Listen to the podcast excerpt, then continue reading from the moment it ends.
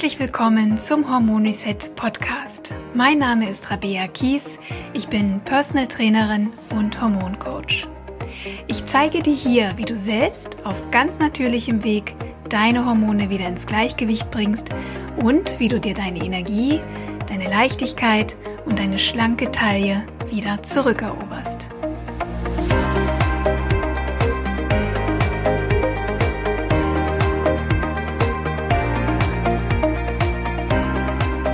Herzlich willkommen zum Hormon Reset Podcast. Heute sprechen wir über das Thema Stress. Ja, Stress hält uns nicht nur davon ab, ein unbeschwertes, glückliches, bewusstes Leben zu führen. Stress macht uns auf lange Sicht tatsächlich krank und Stress ist eine der Hauptursachen für viele hormonelle Disbalancen wie Gewichtszunahme, Nebennierenerschöpfung, Schilddrüsenunterfunktion, Östrogendominanz, Progesteronmangel, Zyklusbeschwerden, PMS oder verstärkte Wechseljahresbeschwerden. Deshalb ist das Thema Stress bzw. Stressbewältigung auch eine ganz wichtige Säule meines Hormon-Reset-Programms, zu dem ich dich ganz herzlich einladen möchte.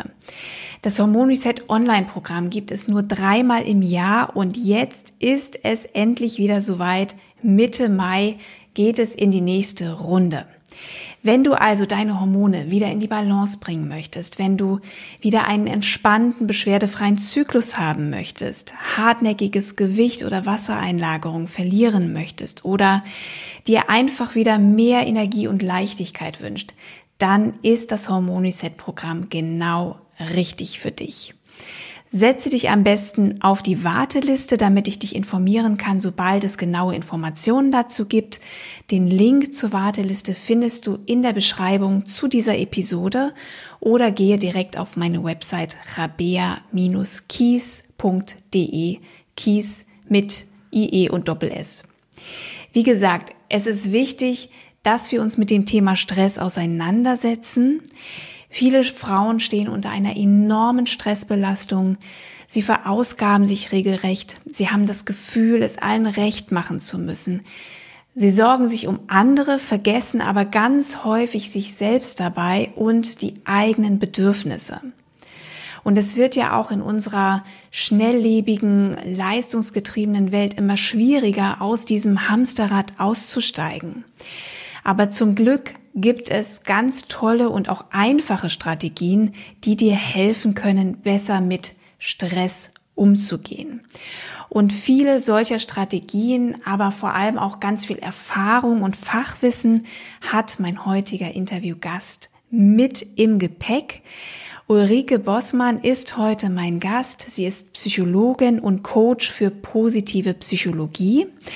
Und Ulrike verrät uns in diesem super spannenden und vor allem auch sehr sympathischen Interview, warum vor allem Frauen sich häufig verausgaben und über ihre Leistungsgrenzen hinausgehen, warum es so wichtig ist, aus dem Hamsterrad auszusteigen, woran wir erkennen, dass wir gestresst sind, wie wir gelassen bleiben, wenn das Leben mal wieder aus dem Ruder läuft und sie verrät uns ganz einfache, alltägliche Strategien für eine positive, gesunde Stressbewältigung. Ich habe das Interview mit Ulrike als ganz bereichernd empfunden und wünsche dir jetzt auch ganz viel Spaß beim Anhören. Liebe Ulrike, ich freue mich riesig, dass du heute uns besuchst im Hormon Reset Podcast. Wir werden heute sprechen über das Thema Stress, über das Thema Entspannung und wie es uns gelingt, aus unserem täglichen Hamsterrad, aus unseren Gewohnheiten, die uns vielleicht manchmal gar nicht so wirklich gut tun, auszusteigen. Und dafür unterstützt du uns heute. Ich würde mich sehr freuen, wenn du dich uns vorstellst. Das mache ich gern. Liebe Rabea, erstmal vielen Dank für die Einladung. Ich freue mich, da zu sein. Ich glaube ja, dass ähm, Stress uns alle was angeht ähm, und deswegen es ganz wichtig ist, sich da gut aufzustellen. Und ähm, genau, zu mir. Ich bin, ich sage immer, ich helfe Frauen dabei, gelassener, entspannter und mit mehr Lebensfreude durch ihr eigenes Leben zu gehen. Und das trifft so ganz gut auch mein Expertentum. Ich bin Psychologin und Coach für positive Psychologie. Und da schimmert schon etwas durch, was mir, glaube ich, sehr, sehr wichtig ist und vielleicht auch im Laufe des heutigen Interviews deutlich wird. Ich glaube ganz fest daran, dass es eben nicht nur darum geht, in unserem Leben Belastungen irgendwie zu bewältigen oder Stress zu bewältigen, ja, und irgendwie aus so einem negativen Gefühl in so, naja, jetzt ist alles neutral oder jetzt habe ich halt kein Problem mehr als Gefühl zu kommen, sondern, und das macht die positive Psychologie, eher zu gucken, naja, wie komme ich vielleicht aus einem Minus-2-Zustand, ne, wo mich was belastet, wo mich was stresst, eben in, in plus fünf. Also wie kann ich sozusagen und was kann ich selber machen, um wirklich mich ne, auch am Ende erfüllter, wohler in meiner Haut zu fühlen, mein Leben so zu gestalten, dass ich gerne darauf zurückgucke. Und das ist etwas, was mir ganz wichtig ist. Und Stress ist einfach einer der Top-Killer, der Top-Glückskiller. Und deswegen glaube ich, ist es ganz, ganz wichtig, ähm, ja, da drauf zu gucken und zu lernen, wie man damit umgeht. Und genau das zeige ich meinen Coaching-Klienten. Mhm. Ja, und ich habe ja auch hier im Podcast schon häufig erwähnt, dass Stress einfach auch einer der Hauptursachen für hormonelle Disbalancen sein kann. Mhm. Und deswegen ist es mir einfach auch so wichtig, heute mal eine Expertin einzuladen, die uns einfach nochmal erklärt, ähm, was eigentlich dahinter steckt, warum wir eigentlich so gestresst sind und vor allem dann auch im Laufe des Interviews natürlich darüber sprechen, was wir tun können, um aus unserem Hamsterrad, wie ich das so bezeichne, aussteigen zu können. Mhm. Ähm, Ulrike, viele Frauen, das wirst du sicherlich auch wahrnehmen, stehen unter einer erheblichen Stressbelastung. Hier im Podcast habe ich im Grunde eigentlich fast nur Frauen, die zuhören. Und ich habe auch das Gefühl, dass Frauen irgendwo nicht ganz so stressresistent sind wie Männer. Ähm, beobachtest du das auch? Kann man das sagen? Oder gibt es überhaupt Unterschiede zwischen Männern und Frauen, was die Stressbelastung betrifft? Ne, ich würde erstmal, ich merke schon, bei mir regt sich ein kleiner Widerstand gegen Frauen sind weniger stressresistent. Ähm, das würde ich so nicht sagen. Ich glaube, dass erstmal per se grundsätzlich jeder von uns auch eine Stressresistenz mitbringt, ob Frau oder ob Mann. Mhm. Und zwar auch eine gute. Wir sind dafür ähm, gemacht, ähm, Stress gut auszuhalten, mit Belastung umzugehen. Das ist etwas, was du hier im Podcast ja auch schon ein paar Mal angesprochen hast, ne, dass wenn so das Gleichgewicht stimmt aus Aktivierung, Anstrengung, vielleicht auch Herausforderung, also etwas, was wir als Stress, als Überforderung erleben, wenn dann sowas wie eine Entspannung hinzukommt, also etwas anderes noch auch mit am Werk ist, dann dann ist das alles schon okay. Und ich würde deswegen erstmal per se sagen, Stress äußert sich unterschiedlich. Also bei Männern gibt es sicher andere Anzeichen, dass sie gestresst sind. Oder es wird, die reagieren anders. Ja, also Männer mhm. werden viel schneller ähm, das merke ich dann, wenn die dann irgendwie so gereizt zum Beispiel, gereizt werden oder Schlafstörungen ist etwas, was Männer sehr viel häufiger haben und bei Frauen zeigt sich anders als, ähm, als bei Männern. Ich würde, wie gesagt, aber nicht sagen, wir sind weniger stressresistent als Frauen. Ich glaube, Frauen sind die totalen Superheldinnen und ähm, haben einfach unglaublich viele Rollen zu erfüllen. Gleichzeitig sind sehr geprägt von ähm, auch ne, gesellschaftlichen natürlich Erwartungen und Erwartungen, mit denen sie auch aufwachsen, die dann, die sie so verinnerlichen und so hohe Ansprüche an sich selber stellen, dass sie schon, und das sehe ich schon häufig, da würde ich dir zustimmen, ähm, auch eher bereit sind, ne, über die eigenen Grenzen zu gehen oder sich permanent auch mehr vielleicht aufzuladen, als man eigentlich schaffen kann. Das schon. Mhm. Ich glaube auch, dass ähm, gerade so in der Rolle der Mutter sicherlich auch noch mal eine besondere Belastung noch dazu kommt, weil eben ja man einfach auch noch mehr für andere da sein muss und möchte natürlich auch.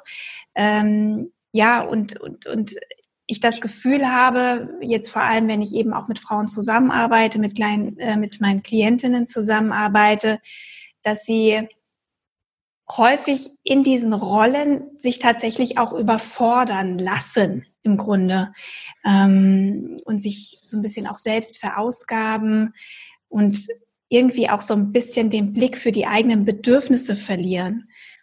Mhm. Ja, total. Also ich glaube, das ist ein ganz, ganz entscheidender Punkt und das beobachte ich auch ganz, ganz massiv. Dass, und das kann Männern auch passieren, natürlich. Ähm, aber ich glaube, dass Frauen prädestiniert sind tatsächlich dafür, weil wir wachsen ja auch auf. Ne? Wir sind ähm, also ich meine, wir alle haben ein, ein, den Wunsch danach und das Bedürfnis, ne, von den anderen auch gemocht zu werden, mit anderen gut im Kontakt zu sein. Und jetzt mal schon archetypisch, wenn wir gucken, wir laufen halt nach wie vor auf der Software der Urzeit, sage ich häufig, und der Hardware. Dann waren doch wir Frauen früher dafür zuständig, äh, ne, irgendwie an der Gemeinschaft das Feuer zu kochen äh, oder am Feuer zu sitzen und irgendwie die Sachen zuzubereiten, gemeinsam irgendwie Nahrung zu sammeln. Und dieses, glaube ich, sehr Soziale liegt uns auch, mhm. dass wir anderes im Blick haben und andere im Blick haben. Diese unterschiedlichen Rollen, die du angesprochen hast, das sind ja alles wichtige Rollen. Ja, ich möchte gerne gute Mutter sein. Ich möchte auch gerne eine gute Partnerin sein. Ich möchte gerne irgendwie, wenn ich meinen Job mache, ob selbstständig, ob angestellt, ich möchte das gut machen. Und das erhöht natürlich den Anspruch an sich selber. Und wenn ich immer nur im Außen unterwegs bin und gucke, wie stelle ich meine Kinder zufrieden oder diejenigen, die meinen, etwas sagen zu müssen, wie ich meine Kinder erziehe oder mein Chef oder mein Mann oder wen auch immer, dann geht genau das schnell verloren. Der Blick für das, was ist mir eigentlich wichtig, was brauche ich eigentlich?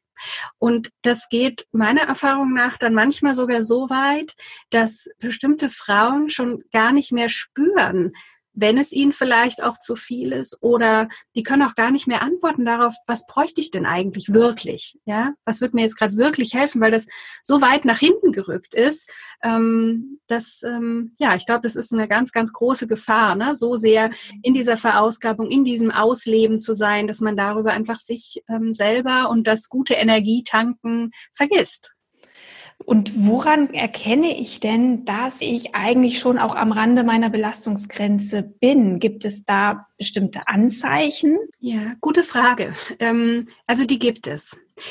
Die Antwort, wie so vieles in der Psychologie ist, es ist sehr individuell unterschiedlich. Alles andere wir Menschen sind unterschiedlich. Ich sage immer, wir sind keine Kaffeeautomaten, wo du auf einen Knopf drückst und dann kommt halt, wenn irgendwie die Maschine funktioniert, kommt, passiert immer dasselbe, äh, sondern wir sind sehr unterschiedlich und damit unterscheiden sich auch ein bisschen die Anzeichen. Trotzdem gibt es so ein paar Bereiche, auf die jeder selber gucken kann. Für mich ist ähm, ein Bereich ist, wie geht's dir? Ja, also wie ist, wie ist denn dein Emotionsspektrum? Wie, wie fühlst du dich?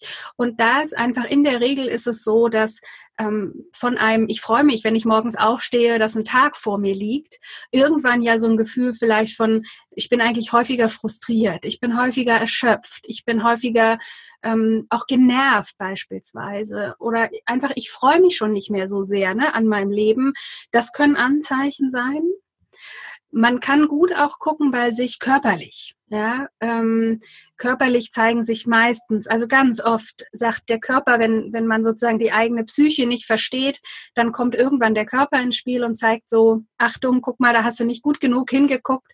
Und ob das Rückenverspannungen sind, ob das ähm, Herz-Kreislauf-Beschwerden sind, ob das so äh, klassisch Zähneknirschen ähm, mhm. ist, also ja, also ganz viel so verspannt. Ja, oder Schlafstörungen eben auch, hast du ja auch schon erwähnt, ne? Ja.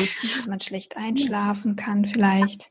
Magen-Darm ist ein, also Magen-Darm, das Magen-Darm-System wird ja irgendwann, das kannst du viel besser erklären als ich, kommt einfach irgendwann durcheinander, weil es einfach ne, hormonell gesehen ähm, ist ist einfach auch der, der, brauchen wir sozusagen unser Immunsystem, der Parasympathikus für die Erholung. Und wenn der nicht gut arbeiten kann, weil wir ständig in Aufruhr sind oder zu wenig Ruhepausen haben, dann gerät einfach irgendwann auch mal das Immunsystem durcheinander. Wir werden leichter erkältet zum Beispiel, ne? oder eben, wie gesagt, der Magen- und Darmtrakt arbeitet nicht mehr so, wie er soll.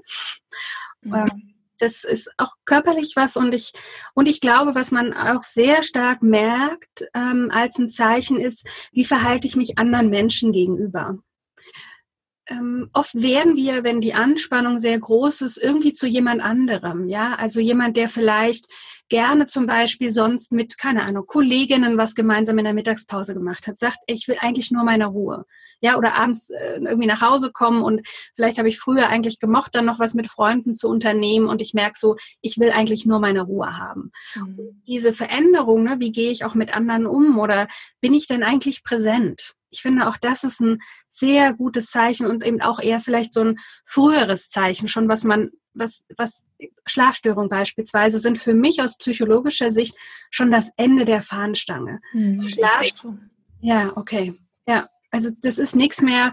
Ähm, also vieles von dem, was wir jetzt auch besprechen, sind gar nicht nur Frühwarnzeichen, ne? sondern wenn ich wirklich merke, meine Stimmung verändert sich oder dieses, ähm, ich bin gereizter im Umgang mit anderen und ich, ich bin wirklich nicht so präsent. Ne? Ich bin gedanklich permanent schon beim nächsten oder bei dem, was ich jetzt wieder nicht geschafft habe, anstelle in dem Augenblick da gerade zu sein. Das, glaube ich, ist was, was man, wo man sehr gut bei sich mal gucken kann, wie bin ich denn da unterwegs? Ähm, mhm. Ähm, und, und wie geht's mir da und was so ein bisschen auch anzeigt. Und klar, platt gibt's für uns Frauen auch im Verhalten ein paar Sachen. Was verändert sich da? Also unter Strom fange ich vielleicht an, meine Mittagspause zu canceln. Ich mampf mehr Schokolade. Oder ne, also Dinge sozusagen, die ich einfach auch anders mache. Und ich glaube wirklich, es ist ganz wichtig, dass man mal bei sich selber innehält und mal so guckt für sich, okay, woran erkenne ich denn, dass ich entspannt bin? Wie geht's mir dann? Wie fühle ich mich denn dann? Was mache ich denn dann? Oder was denke ich? Wir haben jetzt noch gar nicht darüber gesprochen, wie verändert sich das Denken unter Stress, was natürlich ein Riesenpunkt ist, ähm, woran ich auch erkennen kann, dass ich gestresst bin, ne? weil ich dann so Gedanken habe wie, das kriege ich niemals hin oder, oh mein Gott, wie soll denn das noch klappen? Also man hat so Katastrophengedanken vielleicht im Kopf oder ähm, ja, andere, die, die so dieses Hilflosigkeitsgefühl oder Beförderungsgefühl vielleicht mhm. noch, noch mal verstärken. Und ich glaube, wirklich zu gucken, wie bin ich eigentlich, wenn ich entspannt bin? Wie geht's mir? Was mache ich? Was denke ich so? Und okay, wenn ich dann mal zurückgucke auf mein Leben, auf Momente, wo ich das Gefühl hatte, das war eine stressigere Phase. Ähm, wie habe ich mich da verhalten? Was habe ich denn dann, wie habe ich es denn da gefühlt? Was habe ich da gedacht? Und dann merkt man meistens sehr gut, man gucken kann, ah, okay, was war denn da anders? Und das sind Anzeichen, auf die kann ich jederzeit achten. Mhm. Ich merke das bei mir immer ganz stark, ähm, wie ich auf die Kinder reagiere oder auf meinen mhm. Partner. Kinder eigentlich noch mehr, mhm.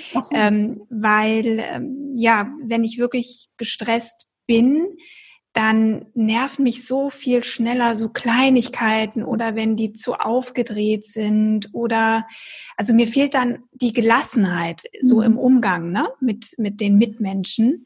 Ja. Da gehe ich bei kleinsten Kleinigkeiten an die Decke oder bin viel zu impulsiv zum Teil. Und ähm, das spiegelt mir das immer sehr, sehr gut wider.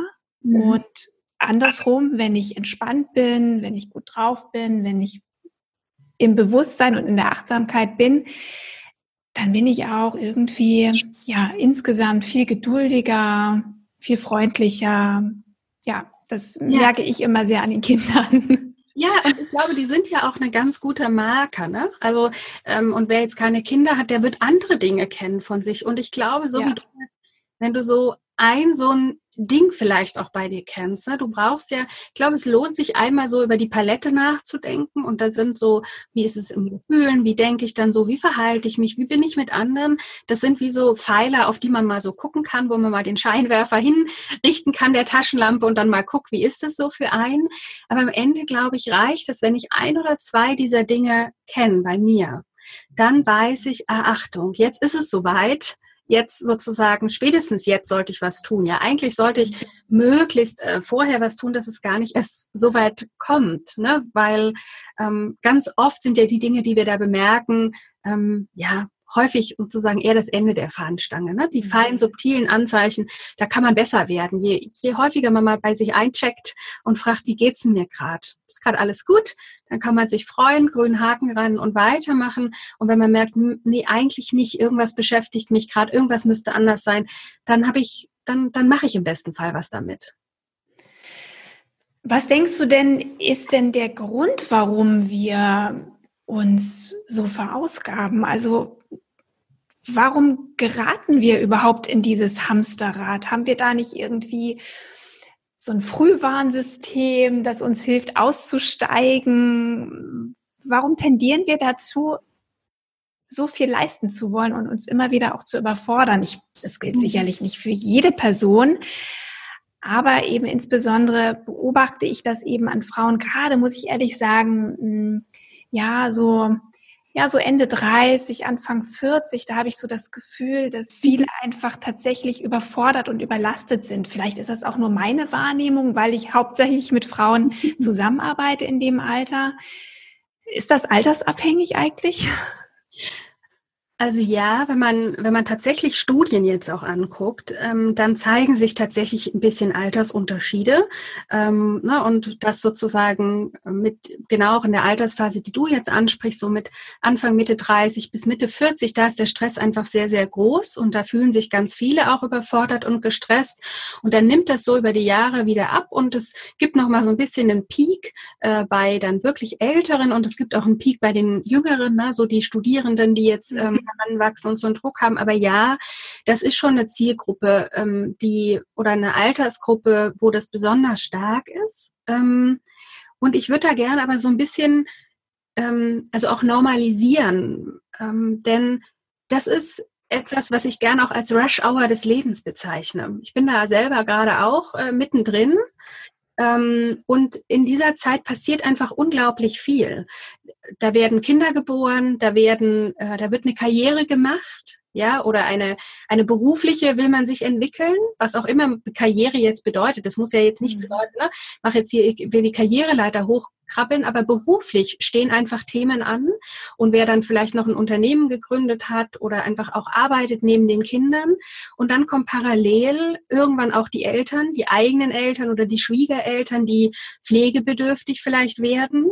Ähm, also das heißt, es ist einfach auch eine Zeit, in der unglaublich viel zusammenkommt. Ja, mhm. in der vielleicht dann auch Beziehungen in die Brüche gehen, so was, was ja auch unglaublich stressen kann. Oder mhm. die Beziehung der Freunde gehen in die Brüche und ich versuche als Freundin da zu sein.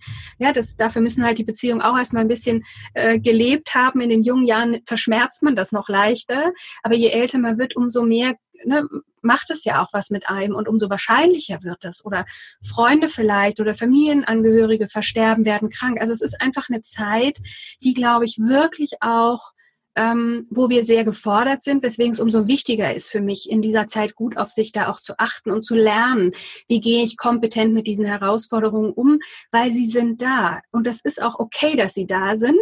Die gehören zu dieser Lebensphase dazu. Da kann ich mich reiben, da kann ich auch ganz viel lernen. Und ich glaube deswegen, ja, das ist so. Und ich glaube, das wird natürlich in, in unserer Gesellschaft total verstärkt davon, dass wir so einen hohen Leistungsdruck haben. Also dieses Gefühl, dass wir den Wert eines Menschen koppeln an das, was er tut. Das fängt in der Schule an, das geht im Job weiter.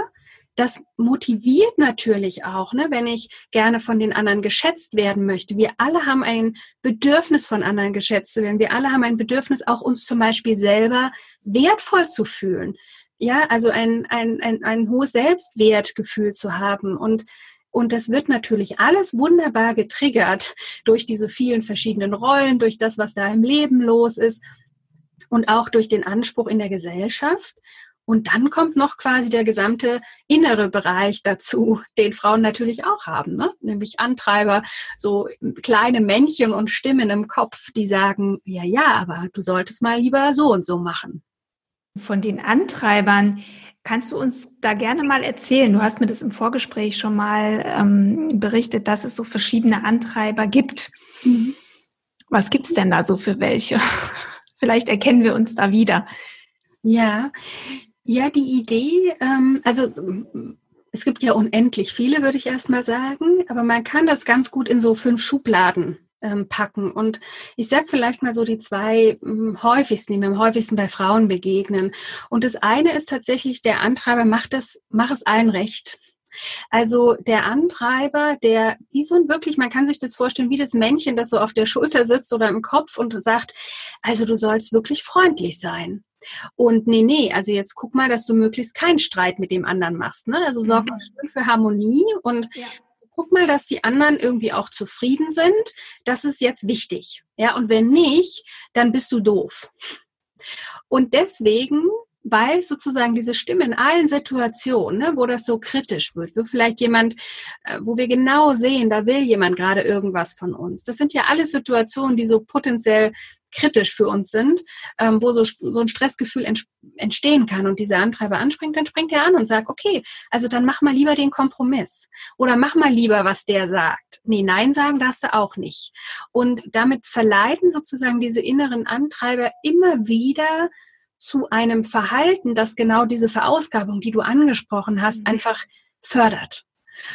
Ähm, und und es gibt sozusagen verschiedene davon. Ne? Ein, ein zweiter, den glaube ich viele kennen, ist so, so, ein, Perfekt, so ein innerer Perfektionist. Ähm, also die Idee, nur wenn du alles perfekt machst, dann bist du in Ordnung. Dann bist du gut so, wie du bist. Und das bedeutet natürlich, dass wir ganz schwer ertragen können, das kann sich ja in den unterschiedlichsten Bereichen zeigen, ja, von der Haushalt muss auch in Ordnung gebracht werden. Ich höre das immer wieder mal, ja. Also das sozusagen Unordnung im Haushalt, das muss irgendwie auch gescheit alles aussehen. Oder irgendwo mal einen Fehler zu machen, das geht nicht und deswegen fängt man an, lieber fünfmal nochmal Sachen nachzukontrollieren oder ganz perfekt zu planen, um irgendwie möglichst diese Fehler zu vermeiden, ja, und die Blamage, die da vermeintlich damit einhergeht. Aber auch das macht natürlich irrsinnigen Druck, ne, wenn man sich vorstellt, wie soll das denn gehen? Wir sind Menschen, natürlich machen wir Fehler. Hm.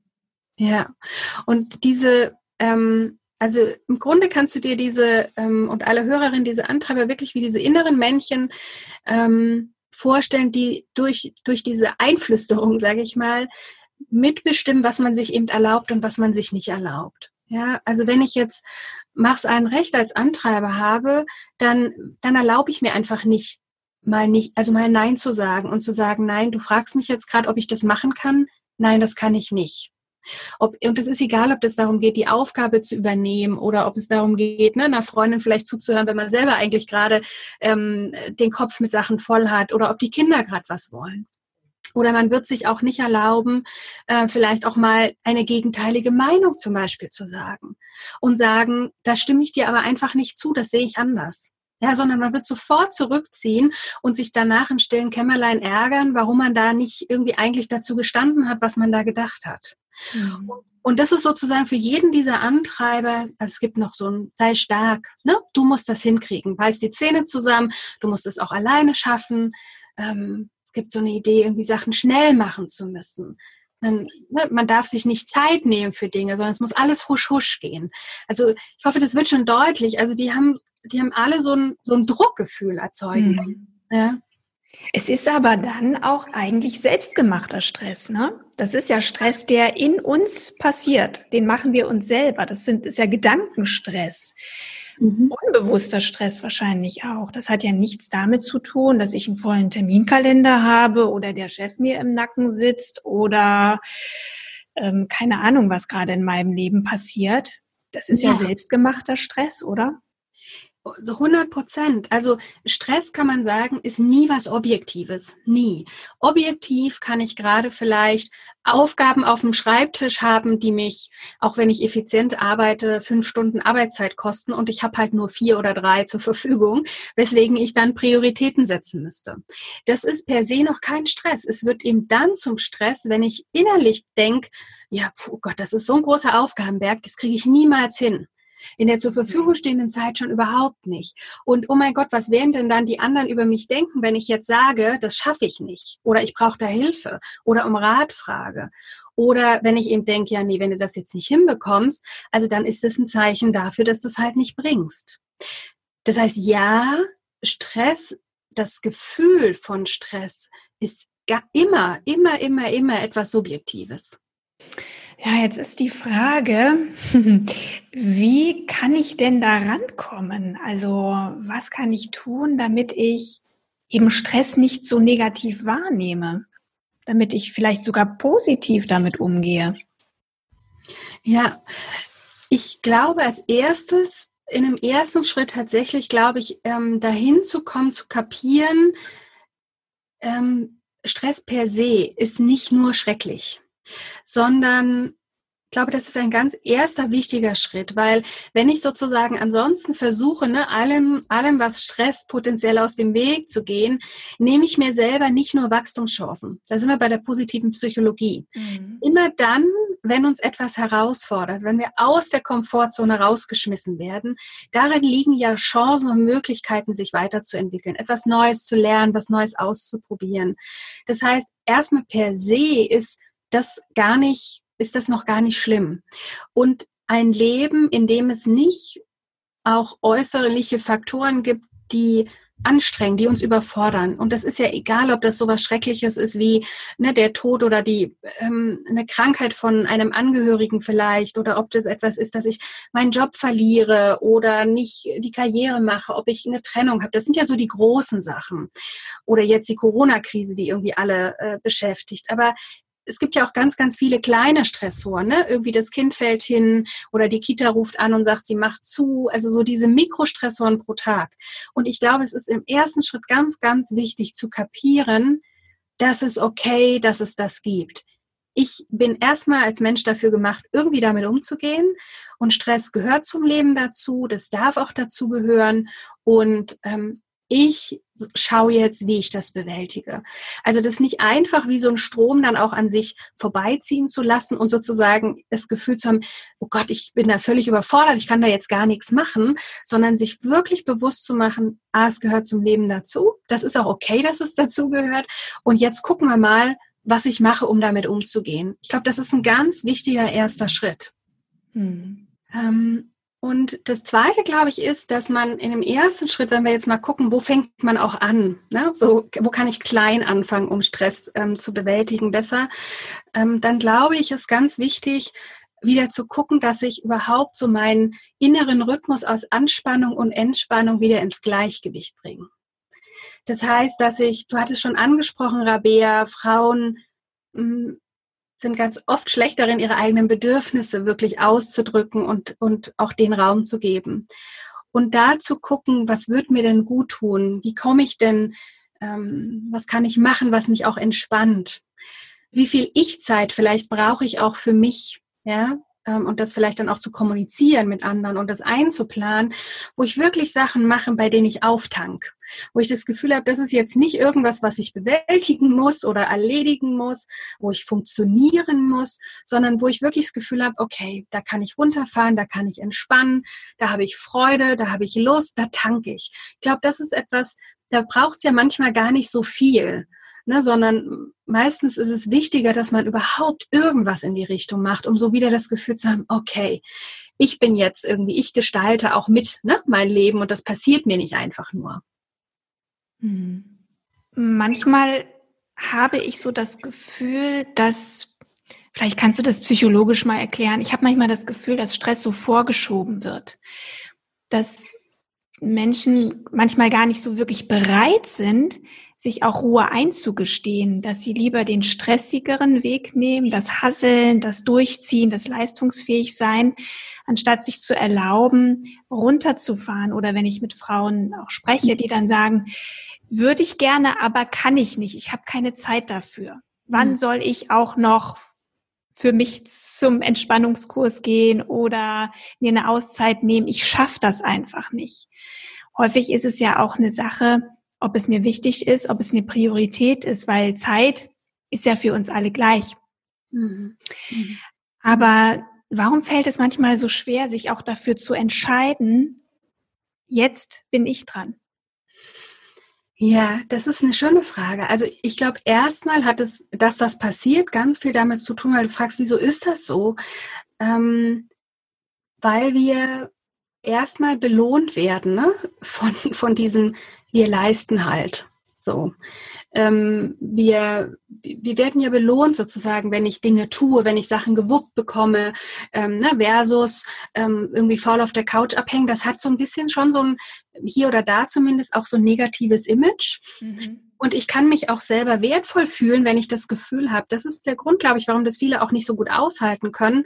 Ne, wenn, ich, wenn ich unsicher bin, da kommen die Antreiber übrigens ins Spiel. Da sind sie. Das ist Antreiberverhalten pur. Das Gefühl zu haben, wenn ich irgendwo auf der Couch liege, dann leiste ich gerade nichts, dann mache ich gerade nichts. Ja, dann kann das auch nichts sein. Und dann fange ich an, mich selber dafür abzuwerten. Und wenn ich dort drin stecke, in diesem Antreiber-Dingens, ähm, ja, dann werde ich natürlich den Teufel tun, mich irgendwo hinzulegen und mal zu entspannen. ganz unabhängig jetzt mal von der Zeit, darauf kommen wir, also komme ich gleich noch, ja, auf den zweiten Teil deiner Frage. Aber dieser erste Teil ist, es hat ganz viel, da sind die Antreiber im Spiel. Und wenn ich einfach merke, nee, dann fühle ich mich einfach, ja, also nicht richtig, dann habe ich das Gefühl, ich bring's sozusagen nicht oder ich bin eben nicht, ja, nicht so wertvoll einfach. Dann werde ich, dann werde ich das nicht machen. Ja, weil das, mhm sobald ich mal in die Ruhe komme, plötzlich die Gedanken irgendwie auch losgehen. Auch das passiert natürlich, ja, dass ich plötzlich, wenn ich in der Ruhe bin, das ähm, kennen alle diejenigen, die Achtsamkeitsübungen praktizieren, die vielleicht auch meditieren, dass zunächst, ähm, wenn ich mal in die Ruhe gehe und den Fokus auch auf mich lenke, und das passiert ja in der Regel bei Entspannung, ja, oder wenn ich mir Ruhe gönne, dann höre ich halt auch so die Stimmen in meinem Kopf umso lauter. Ja und das, was mich da beschäftigt oder womit ich unzufrieden bin. Naja, und wenn ich da nicht hingucken will, weil das gerade unangenehm ist oder mir eigentlich aufzeigt, Mensch, da müsstest du aber mal was in deinem Leben jetzt gerade verändern, naja, dann ist lieber äh, angenehmer, sozusagen das im Außen mal alles schön laut zu halten und sich selber beschäftigt zu halten, als so auf sich zurückgeworfen zu sein. Ja, stimmt. Und es lenkt ja auch ab ja. wenn man immer was zu tun hat, das ist Ablenken. Ne? Da muss ich mich nicht mit, mich mit mir selber beschäftigen, muss ich vielleicht auch nicht negative Emotionen aushalten. Total. Oder mir Fragen stellen, die vielleicht längst mal fällig wären. Ja, Absolut. Und ich glaube, das ist, ja, absolut. Und das ist, dadurch ist dieses Beschäftigthalten, äh, macht es eben möglich, ne, dass ich das nicht muss. Und genau wie du sagst, ob das negative Gefühle sind, ähm, ob das ist, wirklich ähm, sich selber zu hinterfragen, in dem, wie das Leben gerade läuft, wie man es gerade macht, das ist ja auch schmerzhaft oder kann schmerzhaft sein. Mhm. Und insofern, ähm, ja, ich glaube, das ist schon ein, ein Teil und den, wie gesagt, begünstigen wir, finde ich, in unserer Gesellschaft schon auch sehr. Ne? Also, dass man sich irgendwie wie so eine faule Socke fühlen soll, wenn man halt irgendwie mal vor Netflix abhängt. So. Mhm. Ähm, und ich glaube, ein zweiter Grund ist etwas, was, ähm, was viele nicht so vor, vor Augen haben, nämlich du siehst in der Regel sehr genau, wenn ich jetzt nicht für mein Kind da bin, dann beschwert sich das. Dann guckt mich das mit großen vorwurfsvollen Augen an. Oder wenn ich äh, dem Chef sage, das schaffe ich nicht, dann, dann schenkt er mir auch einen Blick, vielleicht sogar einen Kommentar. Das heißt, ich kriege ja sofort ganz unmittelbar immer ein Feedback von außen. Und dieses Feedback hat verändert auch mein Gefühl natürlich logischerweise. Und ähm, es ist jetzt so, dass ich in der Regel wenn ich mich selber hinten anstelle ne, und sozusagen von meiner Energietankstelle abzapfe munter, ich gucke mich in der Regel nicht vorwürflich an. Ich weiß nicht, ob du weißt, wo ich, wo ich gerade unterwegs bin, aber was passiert ist, ist, dass wenn ich es den anderen nicht recht mache beispielsweise, dann sehe ich das. Egal, ob das Gestik ist, ob das Mimik ist, ob die sich dazu äußern, sagen, mein Gott, also ich wollte doch einfach nur, dass du mal nett kochst oder so. Mhm. Ja, mit mir selber mache ich das nicht, sondern wenn ich mir selber quasi die Ruhe nicht gönne, dann guck, guck ich mich ja nicht vorwurfsvoll im Spiegel an und sag, Mensch, Fräulein, jetzt hast du dir aber die Ruhe nicht gegönnt, sondern da kriege ich halt irgendwann eine Quittung für. Ja, also irgendwann, wenn ich das so lange gemacht habe, gibt mein Körper oder meine Psyche mir die Quittung. Aber erstmal, worunter ich sozusagen, was ich wirklich bekomme, ist eben die Reaktion von außen. Von all den Menschen, denen ich vielleicht gerade, wenn ich jetzt mir Ruhe und Entspannung gönne, äh, denen ich dann halt gerade es nicht recht mache. Und das muss man erstmal aushalten. Ja, und ähm, sicherlich sind auch meine Mitmenschen es erstmal gewöhnt, dass ich äh, mhm. äh, nichts abschlage, dass ich immer für andere da bin. Ne? Total. Das ist sicherlich auch erstmal so ein Lernprozess. Ähm, wie kann ich mich durchsetzen? Wie kann ich auch für meine eigenen Bedürfnisse einstehen? Ne? Ist mhm. ja auch häufig diese fehlende Abgrenzung, die man hat oder dass man einfach nicht Nein sagen kann. Total. Und also vielleicht schaffe ich es sogar noch, ne, in dem ersten Schritt und sag vielleicht auch mal, ach nee, ich brauche heute mal für mich. Aber dann kommt halt genau so ein Kommentar, wie du sagst, zu sagen, na jetzt stell dich doch mal nicht so an. Oder mein Gott, also jetzt bist du aber wirklich eine Zicke geworden. Früher warst du unkomplizierter.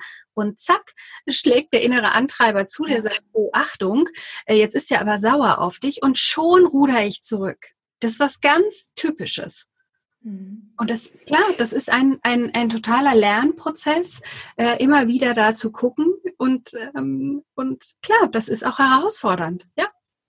Ja, das ist auch, wenn, ich hatte mal auch mit einer Frau gesprochen, die gesagt hat, ich würde ja so gerne ähm, meine Ernährung umstellen. ich würde gerne vieles in meinem Leben verändern, aber mein Partner und meine Familie, die ziehen da überhaupt nicht mit. Also mhm. sie hat halt dann versucht, gesund zu kochen, ne? gesunde Ernährung mit in die Familie einzuführen, ähm, ist rausgegangen, hat sich bewegt und hat permanent ständige Kommentare von ihrer Familie geerntet, was natürlich sie total zurückwirft. Mhm. Und ähm, ja, wie, wie können, was können wir da machen? Also wie kann man ins Gespräch gehen mit anderen Menschen? Mhm. Also ja, also ich glaube, das sind wie so zwei Dinge. Ich würde erstmal einmal auch gucken, innerlich sich klar zu machen, okay, das ist jetzt auch vielleicht ähm, anstrengend oder die ziehen nicht mit und ich werde da Gegenwind bekommen. Das ist aber mir gerade wichtig, weil, also sich so mit den eigenen Gründen zu beschäftigen, zum Beispiel in dem Fall jetzt der Frau, die du gerade beschrieben hast, wirklich zu sagen, wieso möchte ich aber abnehmen oder wieso möchte ich mich gesünder ernähren?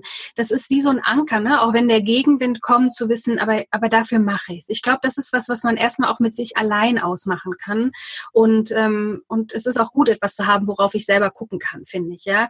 Weil die Frage, ob dann die Familie beispielsweise ähm, selber sich halt irgendwie versorgt oder mit ins Boot irgendwie kommt, wenn die halt nicht kochen oder essen möchten, was ich koche, ist ja nochmal eine ganz andere Frage ähm, in der Kommunikation, glaube ich, hilft an vielen Stellen erstmal selber überhaupt klarer zu werden und Sachen überhaupt anzusprechen.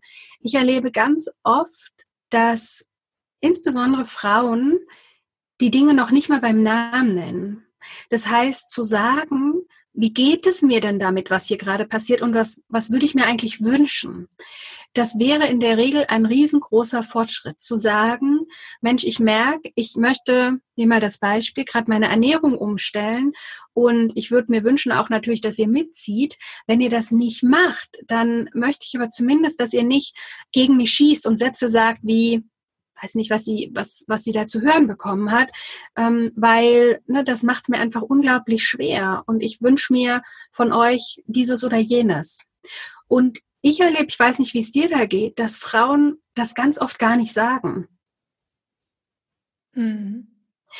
Und dann vielleicht auch, wenn ich merke, das passiert aber wieder und wieder und wieder, wirklich tatsächlich dabei zu bleiben, ähm, und zwar nicht vorwürflich. Es ist leicht zu sagen, ich glaube, das ist was ganz Wichtiges, es ist leicht zu jammern, es ist leicht, sich zu empören, es ist leicht zu klagen, den Vorwurf zu machen, den anderen zu sagen, ihr unterstützt mich nicht. Oder mhm. ja, mein Chef ist auch blöd, weil der gibt mir viel zu viel auf. Oder meine Familie ist irgendwie doof, weil sie kein Verständnis dafür hat, das, Punkt, Punkt, Punkt.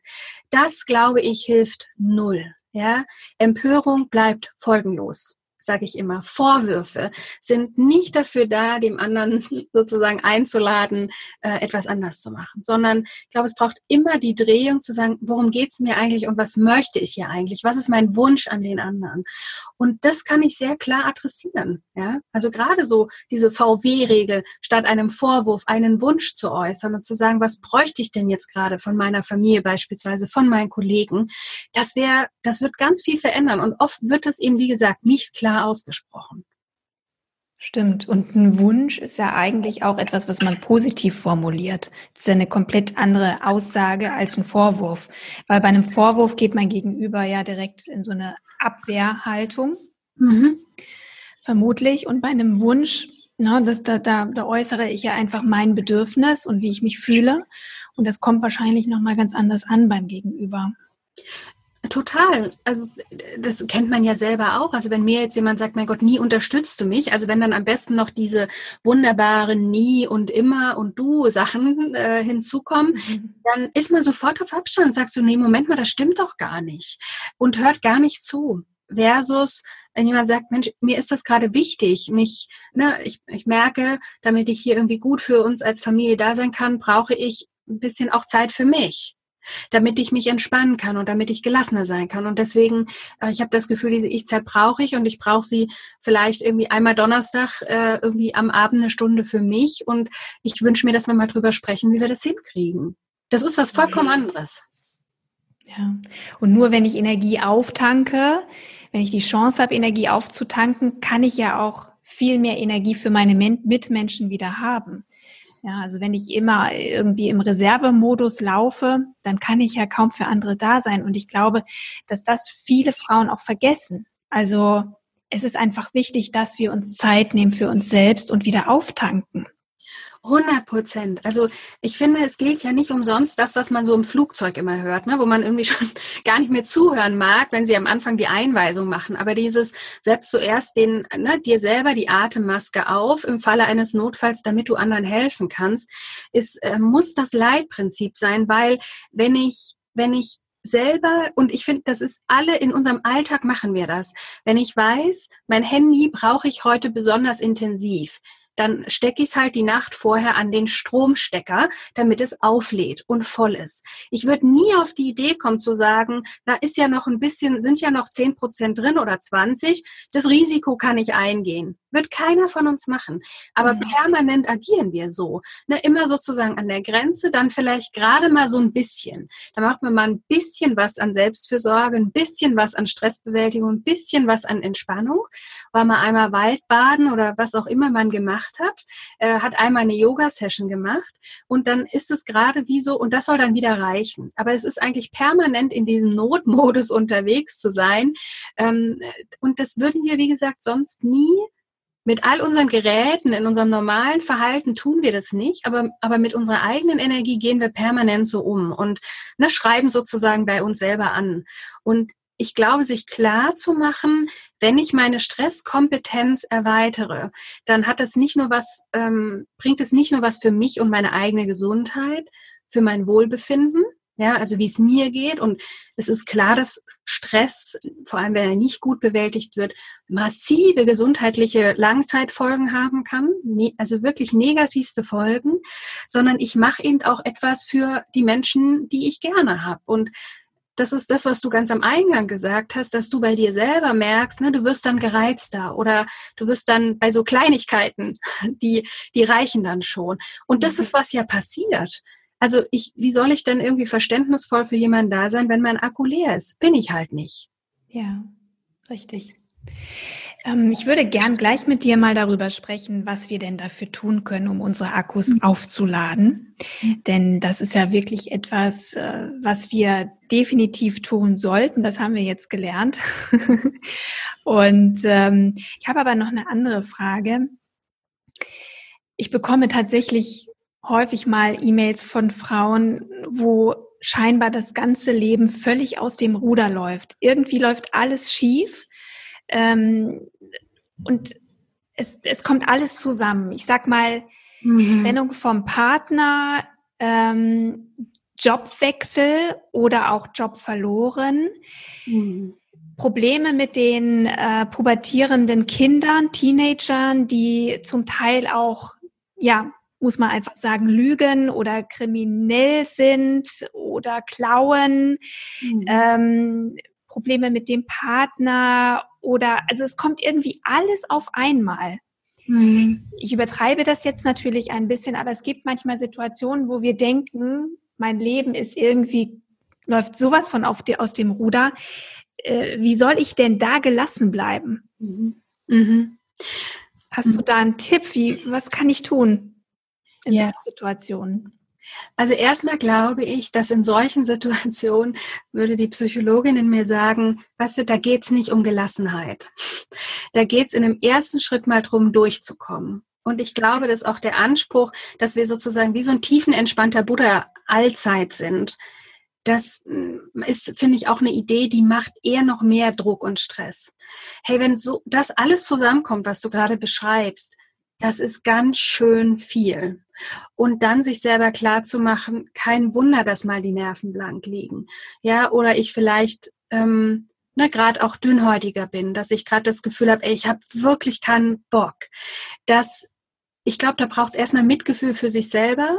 Also nicht Mitleid, ne? Also kein mhm. Selbstmitleid. Das ist der das ist ein wichtiger Unterschied. Also sich nicht bemitleiden im Sinne von, ja, guck mal, das war ja wieder klar, dass dir das passiert, ähm, weil du bist ja eh, ja, also das immer bist ja das du und so, aber mitfühlend mit sich zu sein, achtsam zu sein, zu sagen, das ist gerade wirklich eine herausfordernde Situation. Und das geht allen Menschen so. Alle Menschen haben im Leben mal Phasen, wo es anstrengender ist. Und ähm, ich, ich gucke mal, was ich jetzt gerade brauche. Ne? Also so, dass ich für mich selber zu dieser guten Freundin werde, die man sich dann in solchen Momenten wünscht. Ich glaube, das wäre jetzt erstmal meine nicht die Antwort auf deine Frage, aber eine wichtige Antwort für mich. Ähm, ich finde, das ist schon eine sehr, sehr gute Antwort auf meine Frage. Absolut. Weil ins Mitgefühl, also ins Selbstmitgefühl zu gehen, ja. finde ich, ist, ist, eine, ist eine ganz tolle Anregung. Ja, und ich, mhm. und das bedeutet eben vielleicht, dass sozusagen dieser Überbegriff, also ich glaube, das schafft dann Gelassenheit in der Folge. Insofern hast du recht, ist es doch ein, ein Teil einer Antwort auf deine Frage, die das, das kann mich dann entspannen, dass es okay ist, dass ich jetzt gerade nicht Bäume ausreißen möchte, ne? sondern, sondern wirklich da bin und denke, ah, das ist einfach schade. Und dass man auch wirklich, ich glaube, dieses Bild einer guten Freundin, sich selber eine gute Freundin sein, das finde ich ist ein sehr, da haben wir alle ein Gefühl, wie würden wir mit so jemandem umgehen, ne, wenn eine Freundin von uns die Sachen, die du gerade erzählt hast, ne? eine Trennung oder einen, einen, einen Jobwechsel oder all diese Sachen, äh, irgendwie Kinder in der Pubertät, da hätten wir eine Idee, wie würden wir damit umgehen? Was bräuchte die? Was würden wir der sagen? Und ich glaube, das ist, das ist, glaube ich, etwas ganz, ganz Wichtiges, so. Ähm, und ich glaube, auf diesen Nährboden würde ich dann mit, äh, mit Coaching-Klienten immer gucken, damit sie wieder in das Gefühl, Psychologe, äh, wie wir Psychologen sagen, Selbstwirksamkeit, das Gefühl also zu haben, ich habe was selber in der Hand. Ne? Durch mein Handeln bin ich selber wirksam. Das geht ja in solchen Situationen verloren. Du hast das Gefühl, du bist das totale Opfer der Umstände ne? mhm. ne? von außen. Mhm. Und das ist, ähm, das macht enorm Stress. Und um wieder in so ein Gefühl zu kommen, okay, ich habe mein Leben auch ein Stück weit selber in der Hand. Ich kann hier auch was gestalten. Mir passiert es nicht einfach nur. Würde ich immer mit jedem gucken, okay, lass uns mal trennen, was du hier wirklich nicht in der Hand hast.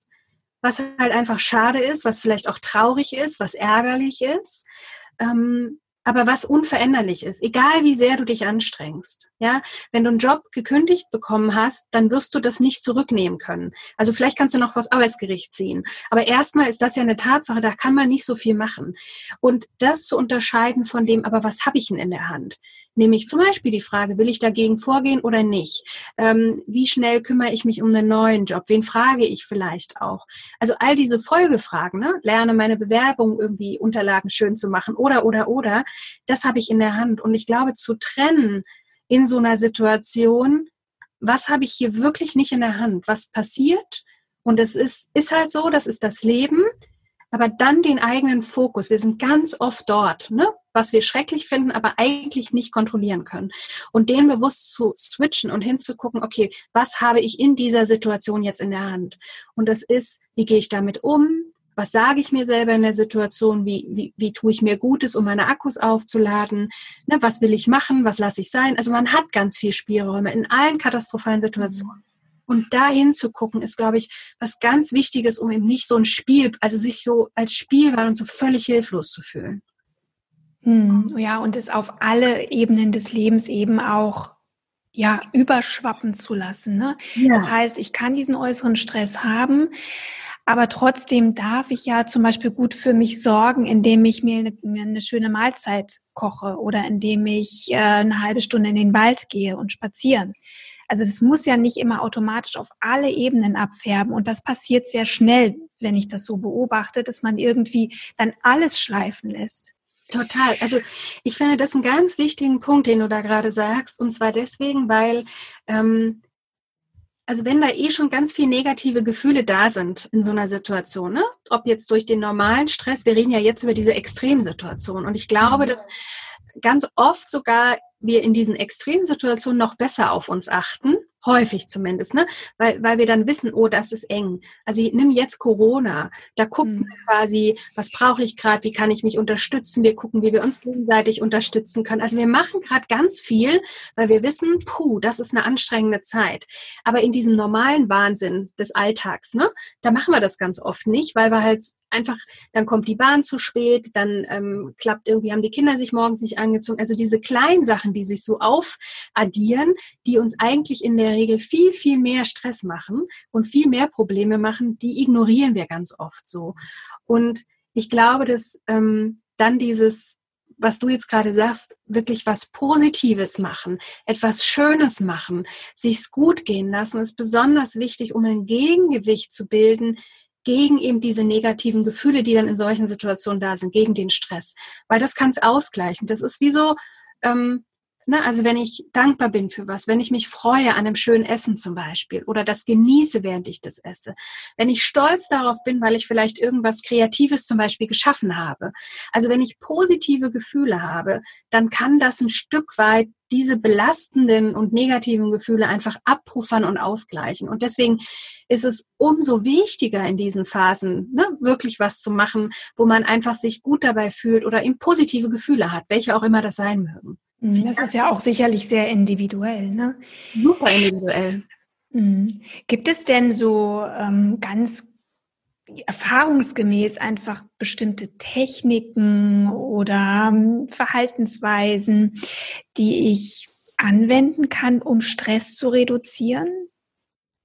Ja, haufenweise. Ne? Also vieles von dem, was wir jetzt auch schon besprochen haben, glaube ich, hilft. Ähm, und also ich glaube tatsächlich, ähm, jetzt so ganz schnell, wenn ich in so einem akuten Moment bin, ne, von mir ist gerade alles zu viel, dann äh, merke ich, dass ich den Klienten für diesen akuten Moment gerne empfehle tatsächlich, dass sie irgendwie mit ihrem Atem arbeiten, weil den habe ich immer dabei.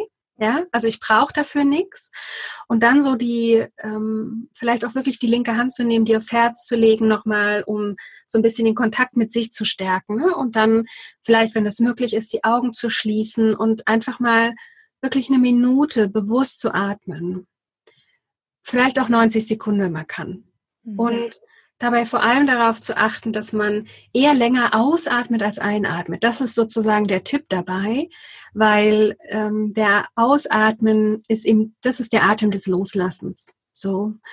Und also das heißt wirklich ganz bewusst einfach auch tief in den Bauch zu atmen, ja, sich äh, mit der Hand auf dem Herz da zu sein, irgendwie bei sich einmal anzukommen und sich vielleicht einfach selber etwas Nettes zu sagen in Gedanken, sich irgendwie zu wünschen oder etwas zu sagen, sowas wie, na, ich bin ruhig, ich bin gelassen, ähm, ich bin bei mir, ich sorge für mich.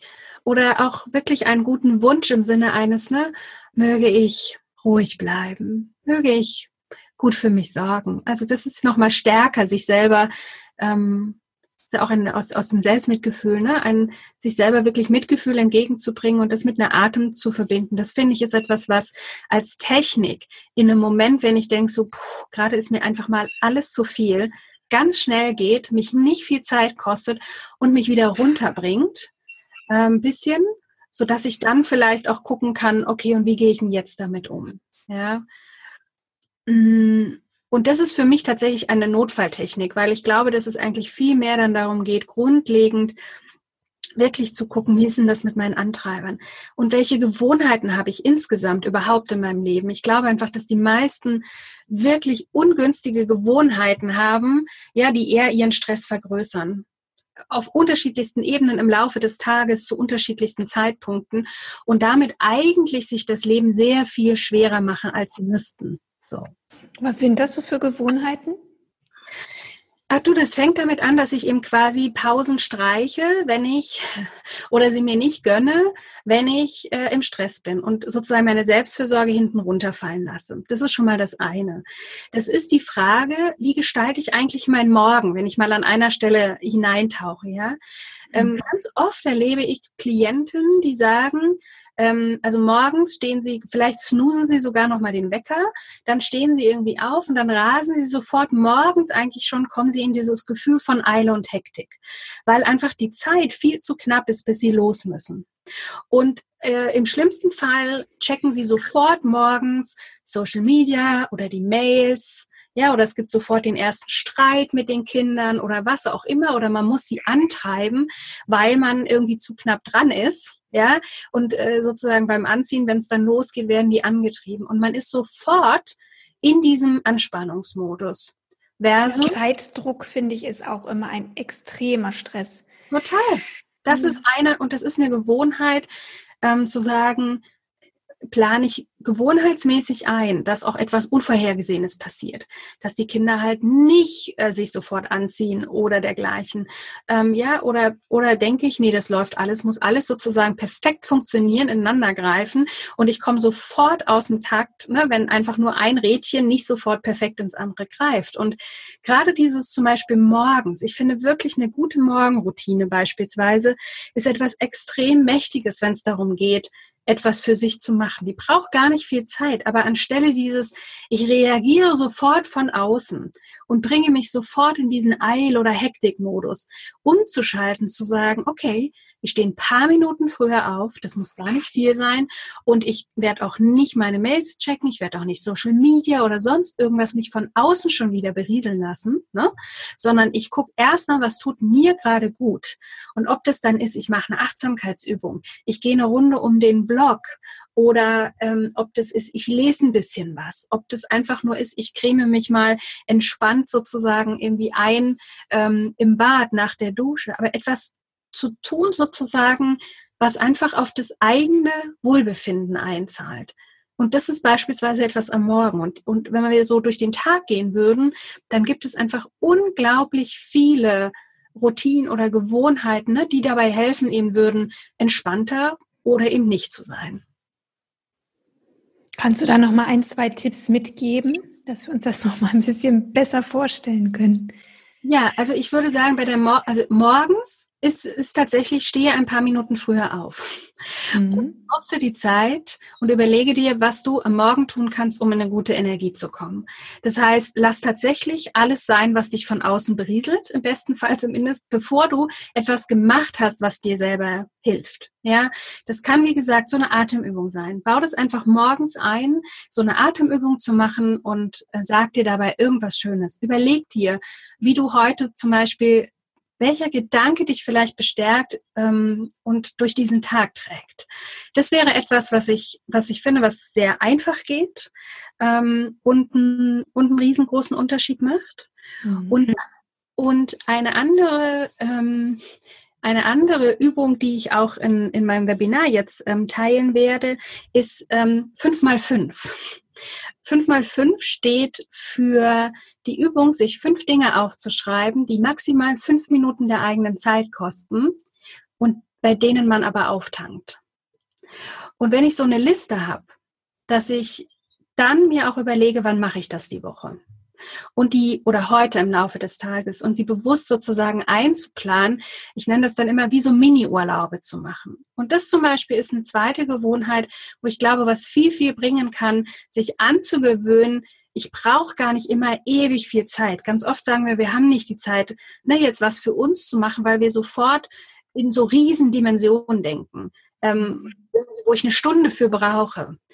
Aber im ersten Schritt geht es erstmal überhaupt darum, im Kleinen zu gucken, dass ich mir die Zeit für mich selber nehme. Und da reichen auch fünf Minuten. Und ob das ist, ich mache ein Lied an, ja, und tanze sozusagen ausgelassen dazu oder singe, oder ob ich mich hinsetze mal mit einer Tasse Cappuccino und die irgendwie mit einem Keks in der Sonne ganz bewusst genieße. Damit übe ich die Gewohnheit, mir Zeit für mich zu nehmen, mal runterzufahren und sozusagen, ich bringe mir selber bei, das ist wichtig. Und, ja. und so kleine Sachen, ich bin ganz fest davon überzeugt, dass es eher die kleinen Sachen sind, die die, die, die großen Hebel sozusagen sind. Ja, es braucht nicht dieses Leben einmal auf links gekrempelt ähm, und jetzt mache ich plötzlich alles anders. Daran glaube ich nicht. Das funktioniert einfach nicht. Genau, und vor allem äh, hat man dann schon wieder so einen Respekt davor, dass man gar nicht erst anfängt oder das maximal eine Woche durchhält. Und ja. das kann ja auch nicht die Lösung sein. Also es geht eigentlich mehr darum, für sich selber herauszufinden, hm, was tut mir gut. Und das muss auch nichts sein, was irgendwie gerade so gängig ist wie Meditation oder, oder sonst was für eine super Achtsamkeitsübung. Das kann wirklich sein, ich nehme mir Zeit, setze mich in die Sonne mit meinem Cappuccino und genieße die Ruhe oder das Vogelzwitschern. Absolut. Und ich glaube, dass es eher diese kleinen Sachen sind. Und klar, wenn man sagt, ich weiß noch nicht, was mir gut tut, ne? wenn das die Antwort ist, das kriege ich manchmal auch mit, ja. dann sage ich, aber du kriegst es auch nicht mit, indem du weiter drüber nachdenkst, sondern du kriegst mit, was dir gut tut, wenn du einfach mal Sachen ausprobierst. Dann probier doch mal aus eine Achtsamkeitsübung oder eine Meditation oder setz dich dahin und guck mal, wie es dir damit geht. Im mhm. Ausprobieren machen wir in der Regel Erfahrung. Und ähm, ich glaube, dass das ganz wichtig ist, dass das die kleinen Sachen sind, so wie du sagst, dass es nichts fancy ist oder trendy sein muss, ja, sondern dass es wirklich darum geht, ähm, ja, so wie du so sagst, was tut mir auch gut. Und ich glaube, auf der anderen Seite muss noch hinzukommen für mich ähm, wirklich das eigene Denken auch zu ähm, anzugucken, weil wir sind jetzt so auf der Gewohnheitsebene sehr auch auf diesem Energieauftanken, Entspannung finden und das, glaube ich, ist wichtig. Ich glaube aber, dass auf der Verhaltensebene auch wichtig ist, an mancher Stelle nochmal so anzugucken, wie gehe ich mit meiner Zeit um? Ich kenne total viele Klientinnen, die prokrastinieren, was das Zeug hält. Die schieben die unliebsamen Sachen auf, haben aber im Kopf quasi, das muss ich alles noch machen, ja, anstelle es einfach mal anzugehen und zu sagen, jetzt lege ich los. Und ich glaube, dass da so kleine Techniken wie, okay, es gibt einen Tag in der Woche, das ist mein irgendwie mein mein äh, Do Your Shit Day, wo ich einfach weiß, eine Stunde lang mache ich Sachen, die überhaupt keinen Spaß machen, aber die wichtig sind. Mhm. Und dieses, ne, auch wirklich dann Sachen angehen, also gar nicht nur so für Entspannung sorgen, sondern auch nochmal wirklich zu gucken, wie gehe ich mit so meinen Aufgaben und diesen Dingen um, ist, glaube ich, auch was Wichtiges. Ähm, und vor allem das eigene Denken. Wir haben viel über diese Antreiber gesprochen und ich glaube, dass an ganz, ganz vielen Stellen ich mir halt erst diese Entspannung erlaube, wenn ich diese Antreiber in den Griff kriege. Weil ansonsten sitze ich vielleicht da mit meinem Cappuccino in der Hand, aber innerlich schreit halt mein schlechtes Gewissen, sagt, das kannst du doch jetzt nicht machen, das kannst du doch jetzt nicht bringen, du müsstest doch eigentlich dieses oder jenes erledigen. Und deswegen glaube ich, ist es ganz wichtig, auch wirklich zu gucken, ne, wie, was ist denn da so meine Einstellung, welche Antreiber sind denn da bei mir am Start? Und im Denken sozusagen auch ein bisschen was zu verändern. Hm. Oh ja, das klingt ganz schön kompliziert, Ulrike. Nein, es ist, glaube ich, es, es, ist, glaube ich, ähm, ich glaube, es ist ein Weg.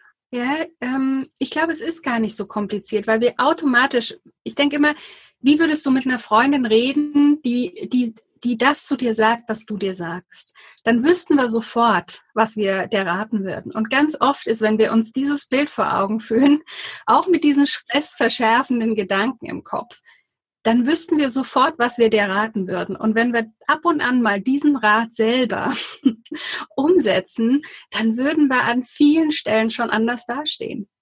Ich finde, das ist eine mhm. super Abkürzung, ja? ja.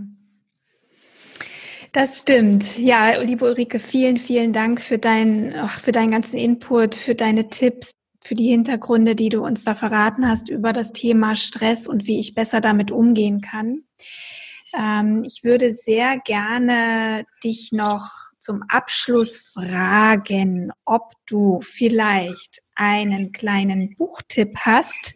Wir haben hier nämlich eine Bücherecke mhm. und ich wollte dich fragen, ob du uns ein Buch empfehlen könntest, was dir besonders gefällt, was dich besonders inspiriert. Ja.